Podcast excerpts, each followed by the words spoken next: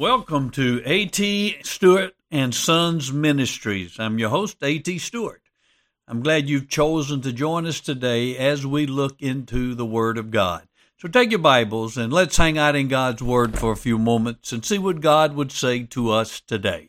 Welcome again to our study of the timeless truths of Revelation. Tonight, our study finds us over in chapter 4 of Revelation. We started last week as we looked at the throne room of the universe, and we saw our God. We saw the majesty and the mystery of God on his throne. And we tonight are going to look at worship. This chapter is, uh, to me, a premier chapter on the meaning of true worship. Now, someone came up to you at work or maybe at the supermarket and said, Hey, uh, are you a Christian? And you'd say, Yeah, I am. Well, I got a question. What is true worship? How would you answer them? Would you say something like, Well, uh, we have worship at our church every Sunday, and uh, and going to church, and uh, uh, you know, it, it's praying, uh, it's listening to preaching, uh, it's singing uh, praises to God, uh, it's singing songs. I mean, how would you describe true worship? Well, if you said those things, I would have to say you're absolutely wrong. Because you can do all of those things and not worship. You can come to church and not worship. You can hear preaching and not worship. You can see people praying. You can even pray and not worship. You can sing praises to God and not really worship. Uh, the scribes and Pharisees did all these things. They gave, they prayed, but they did not enter into true worship. Uh, you know, our modern view of worship is far different from God's view. As we see in Revelation chapter 4, we will begin in verse 5 and we will read through verse 11. Out of the throne come flashes of lightning and sounds and peals of thunder. And there were seven lamps of fire burning before the throne, which are the seven spirits of God. And before the throne there were something there was something like a sea of glass, like crystal, and in the center and around the throne four living creatures, full of eyes in front and behind. And the first creature was like a lion, the second creature like a calf, the third creature had the face like that of a man, and the fourth creature was like a flying eagle. And the four living creatures, each one of them having six wings and full of eyes around and within, day and night they did not cease to say, Holy, holy, holy is the Lord God the Almighty, who was and who is and who is to come. And when the living creatures give glory and honor and thanks to him who sits on the throne, to him who lives forever and ever, the 24 elders will fall down before him who sits on the throne and will worship him who lives forever and ever, and will cast their crowns before the throne saying, Worthy are you, our Lord and our God, to receive glory and honor and power, for you created all things, and because of your will they existed and were created. Now, there are five ingredients to true worship. And I believe that uh, we see these in this passage. Now, first, let me just take a moment to talk about the various biblical words that are translated worship.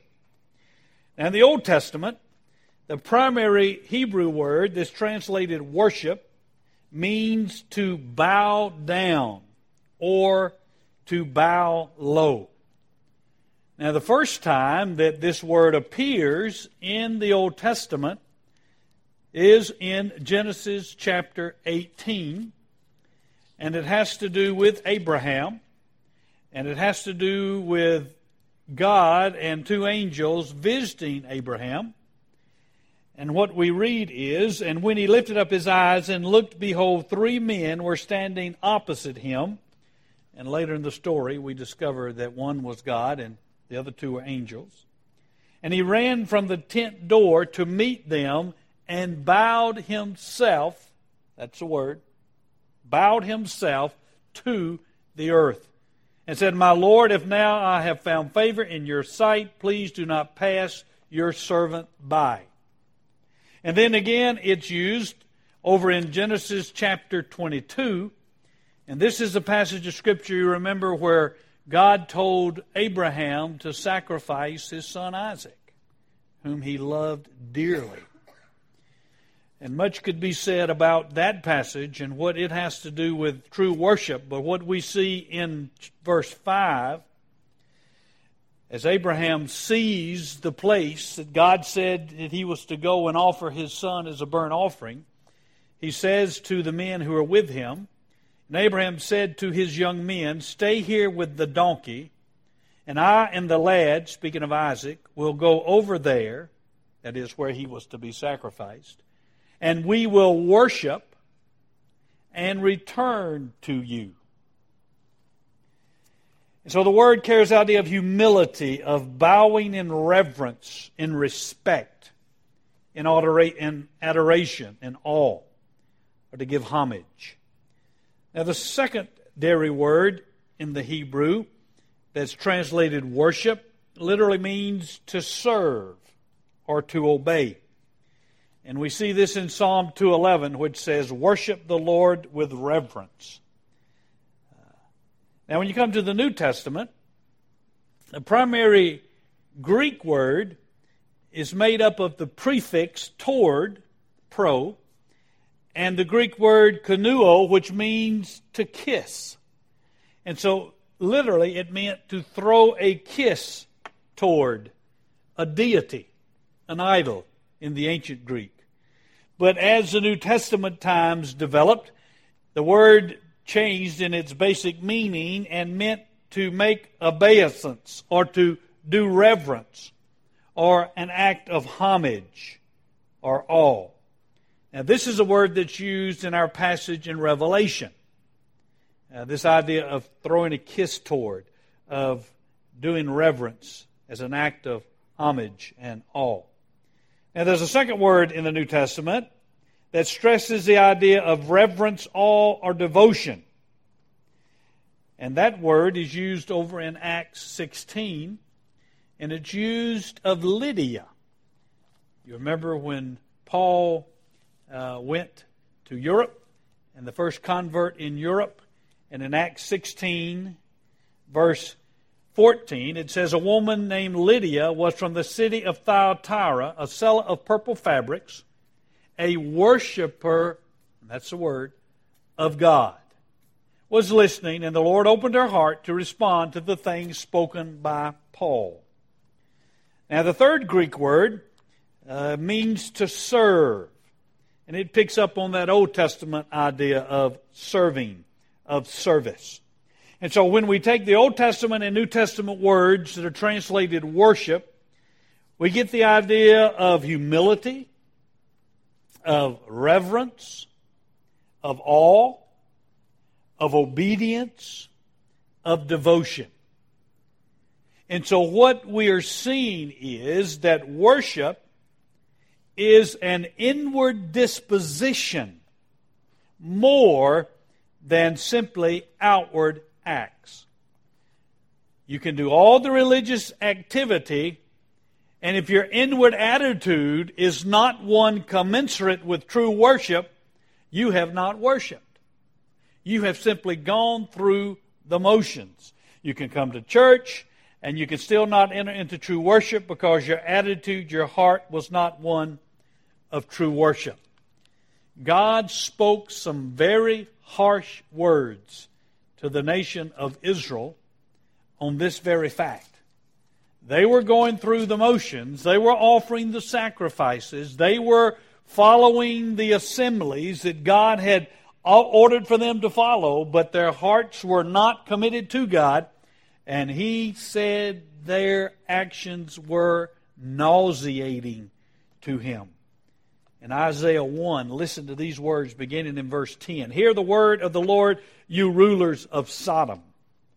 Give ear to the instruction of our God, you people of Gomorrah. What are your multiplied sacrifices to me, says the Lord? I have had enough of burnt offerings of rams and the fat of fed cattle. I take no pleasure in the blood of bulls and lambs or goats. When you come to appear before me, who requires of you this trampling of my courts? Bring your worthless offerings no longer. Incense is an abomination to me.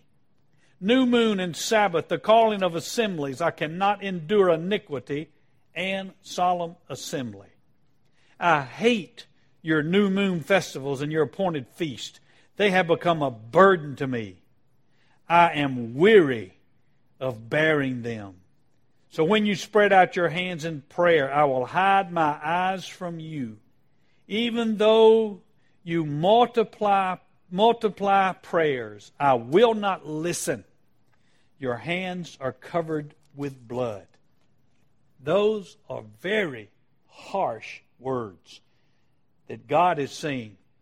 He's saying to you and to me, when you come and you lift up your songs on Sunday morning and you lift up your prayers, if you do not have the inward heart of true worship, it is repulsive to me. It is nauseating. It is an abomination. And so, true worship is an inward disposition, an inward attitude of our heart that's taken up with God. We are absorbed in God, we are caught up with Him.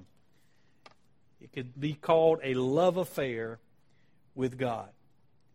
Worship is the honor, the praise, and the exaltation of the Creator, the Sustainer, the Savior, and the Paraclete. Now, there are five characteristics of true worship that come out in our passage in Revelation. The first one is awe, an attitude of awe. Verse 8 Holy, holy, holy. We are taken up with the greatness of God. We stand amazed. We are taken back at His majesty. The four cherubim express this all in their praises. Holy, holy, Holy is the Lord God Almighty who was and is and is to come. Holy they call God, thrice holy. As you know in the Hebrew, to give the greatest emphasis, you would repeat something three times. And here they're repeating three times Holy, holy, holy. I've told you the root meaning of holy is the meaning of otherness, to be separate from all. God is totally other. He is separate from all other. There is none like him. He is the creator. We are mere creatures. God alone is eternal, absolute perfection. And this realization should bring in us an attitude of awe and reverence when we realize the greatness, the majesty of our God. That means we need to take time to reflect on God's holiness. Our tendency is to simply make him a superhuman. And that's what the Greeks did with all their gods. They were just superhumans, that's all. They had the same flaws and fallacies as humans, they just had supernatural strength or some other things. Our God is not human. He is much greater. He is totally otherness. Now, I've given you a picture of his greatness before, but it just I like to repeat it because it's just it's just amazing. You know, when you take just our Milky Way galaxy, which is only one of billions of galaxies in this universe that our God created.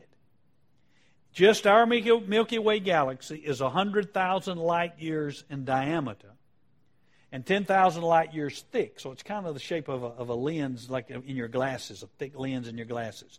100,000 light years in diameter, 10,000 light years thick. Now, a light year is how far light can travel in one year. Now, light can travel 186,000 miles a second. That's seven times around the earth before I can say the word earth. it's traveled around the earth seven times. One second. You talk about going at that speed for not a minute, not an hour, not a week, not a month, not a year, not a hundred years, not a thousand years, but a hundred thousand years. You know, you can get to our moon in one and a point two seconds at that speed. You can get to our sun in 8.3 minutes at that speed. Now, we're talking about traveling at that speed for 100,000 years before you could get across our Milky Way galaxy, and that's only one of a billion galaxies, and God says He's measured it by the span of His hand. our God's a great God. Second attitude, adoration. Great love and appreciation. Verse 9. And when the living creatures give glory and honor and thanks to him who sits on the throne and who lives forever. You see, the attitude of all leads us to great love, appreciation, and adoration for God. There's a sequence to this.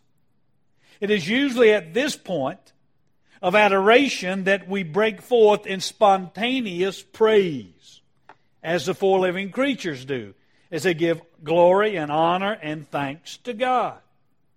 They give glory to God. Glory means to speak, speak well of someone. You remember the root word means to spin a yarn, to have a high opinion of someone. And to give glory to God is to speak well of God. Honor is the word to ascribe great value. The term carries the idea of, of heavy, something that's weighty, something that is of tremendous value. And you ascribe great value to God. You give thanks to God. He is adored for who he is. He is called the Lord God, Adonai, God, Lord, Master, Sovereign God. His sovereignty is adored, is proclaimed. He's called the Almighty God. His power is adored and proclaimed. He is all powerful. There is nothing difficult for God to do. The most difficult thing we can imagine to God is effortless. The creation of his entire universe was effortless to him. All he had to do was speak the word. Now, you know how easy it is to speak? Create, that's all. With that little effort, he created this entire universe. He is the eternal one who was, who is, and who is to come. That's a way of speaking of God's eternality. He always has been. There never was a time when God was not. There never has been a time when God is not. And there never will be a time when God is not. Now, you and I, in our human finiteness, must think of things in terms of having a beginning and an end. Because everything else that we know in our realm of experience has a beginning somewhere and has an end somewhere. And so it's we just cannot conceive of something that has no beginning, that there never has been a time when God has not been, nor will there ever be a time when he will not be. But that is the truth. And so, the, as the Catechism says, the answer to the child's question, who created God, is God was not created, He has always been. And then He is extolled and adored as the Creator in verse 11. Worthy are you, our Lord and our God, to receive glory and honor and power, for you created all things. And because of your will, they existed and were created. They adore God as a creator because, again, as the creator, that sets him apart from the creature. That is where it all begins in our realm of human experience, in our realm of understanding. It begins with creation, and He is the one who was there before creation, and He created. Therefore, when you adore Him as the Creator, you are adoring Him as the one who is above all, who is separate from all, who is sovereign over all. As the Creator, He has the right to demand our allegiance and obedience. Because He created us, that is His privilege. That is His right. And it is all, all according to His will, as it says. So the first attitude is one of awe. Second, one of adoration. That leads to the third attitude of true worship, and that is humility. Verse 10. The four, 24 elders will fall down before him who sits on the throne and will worship him who lives forever and ever and will cast their crowns before the throne. The elders fall down in humility before God.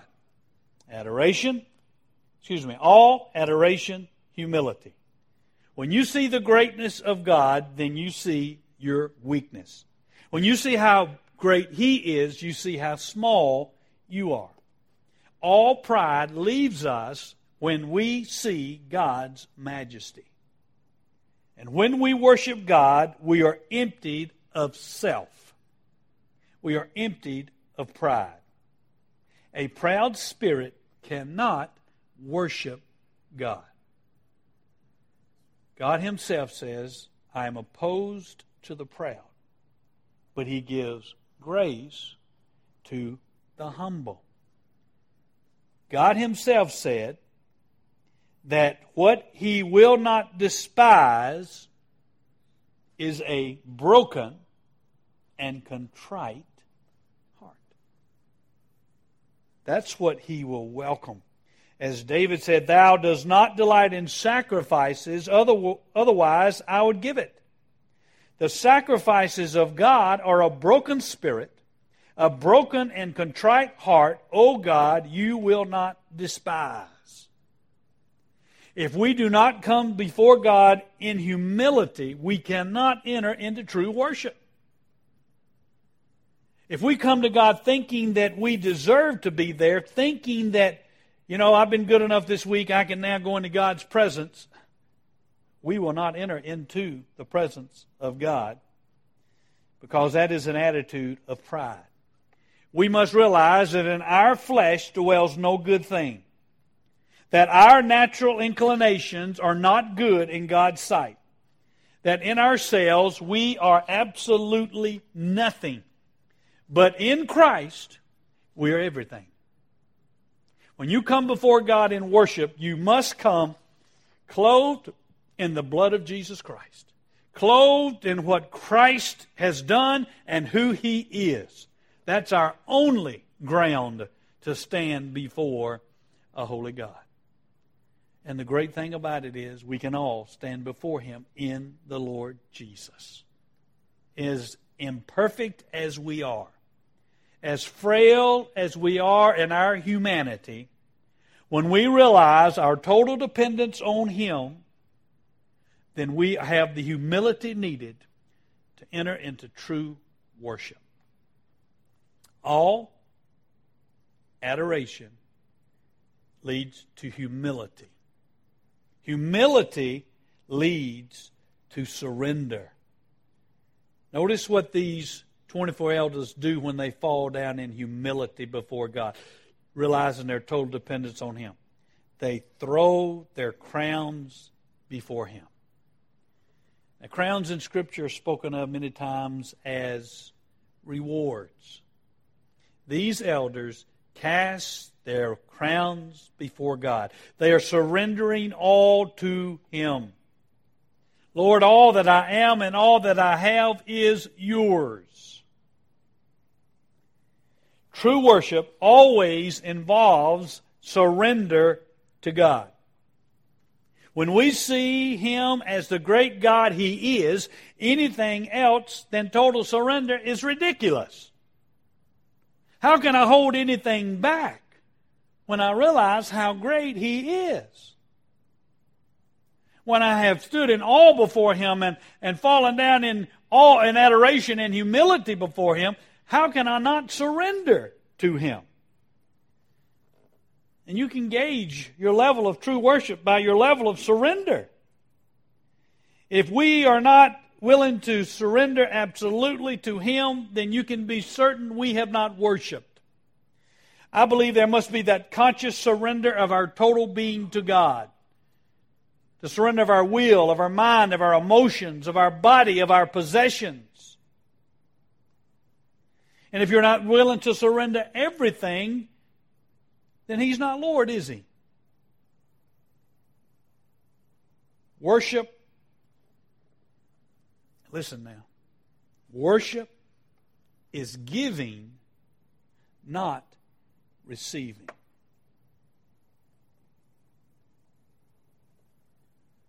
How many people think worship is receiving? Man, I'm going to go and I'm going to get today. I'm going to get a blessing.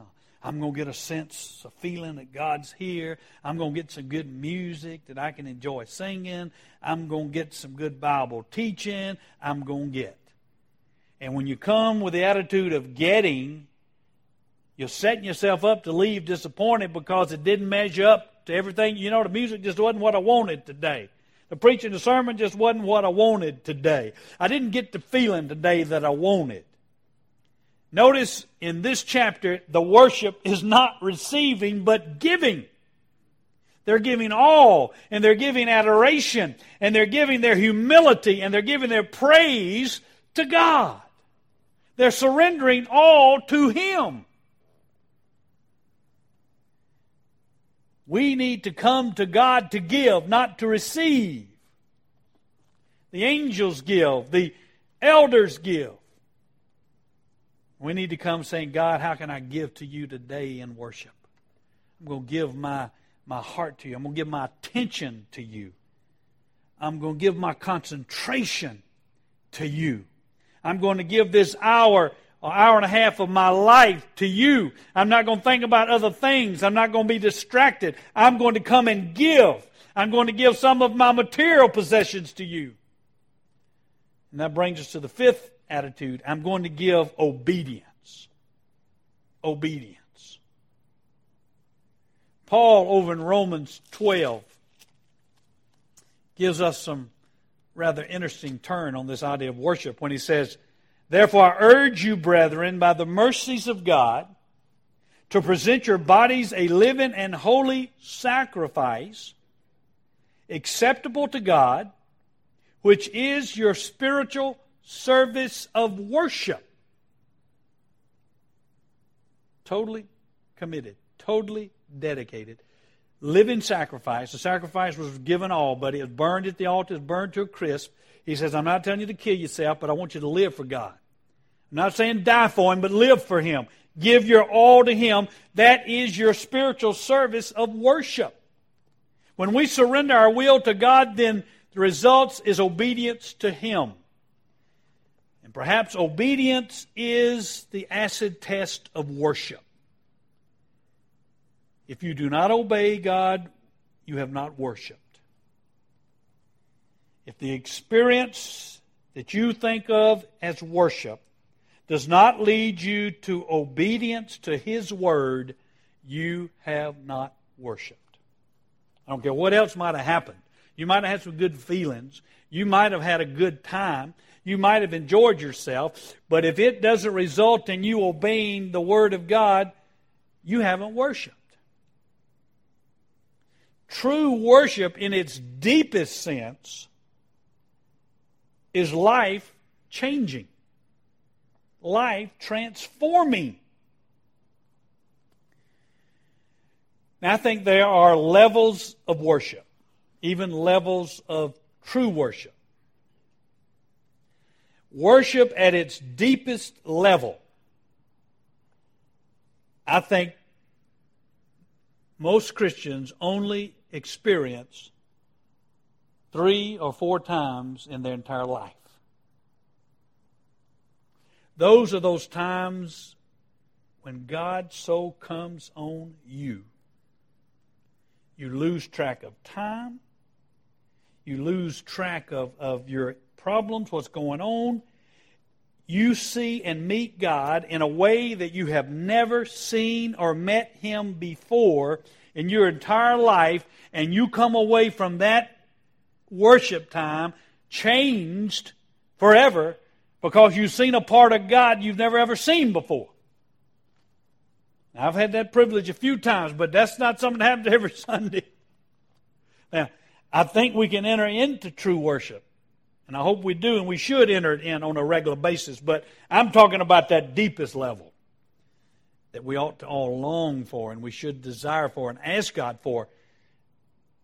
But when that happens, whew, you're never the same.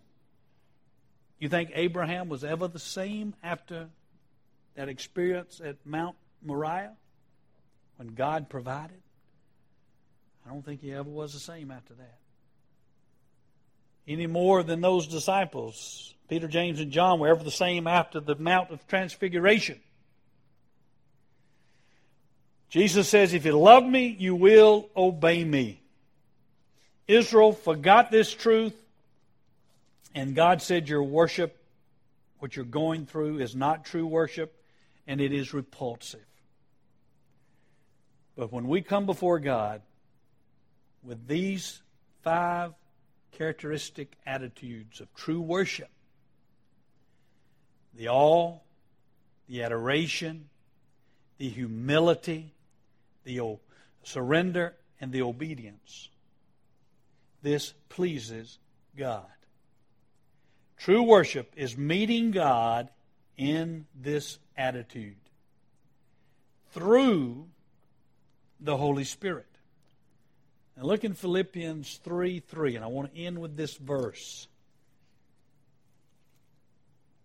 Because you cannot worship even in your own strength or your own power. You must have God's power and grace. Philippians 3 3, Paul says, For we are the true circumcision. He's talking about true believers who worship in the Spirit of God and glory in Christ Jesus and put no confidence in the flesh. Who worship in the Spirit of God. You and I must, our humility is part of that humility is saying, God, Jesus, I can't worship like I need to apart from you. I acknowledge that. But I desire to worship you. I want to worship you. I want to worship you in a way that brings glory to you. And I'm going to just trust you. I'm going to trust your Spirit who is in me to enable me to worship you in true worship. And you look to Him, you depend on Him. By His grace, you will enter into true worship. That concludes our study tonight.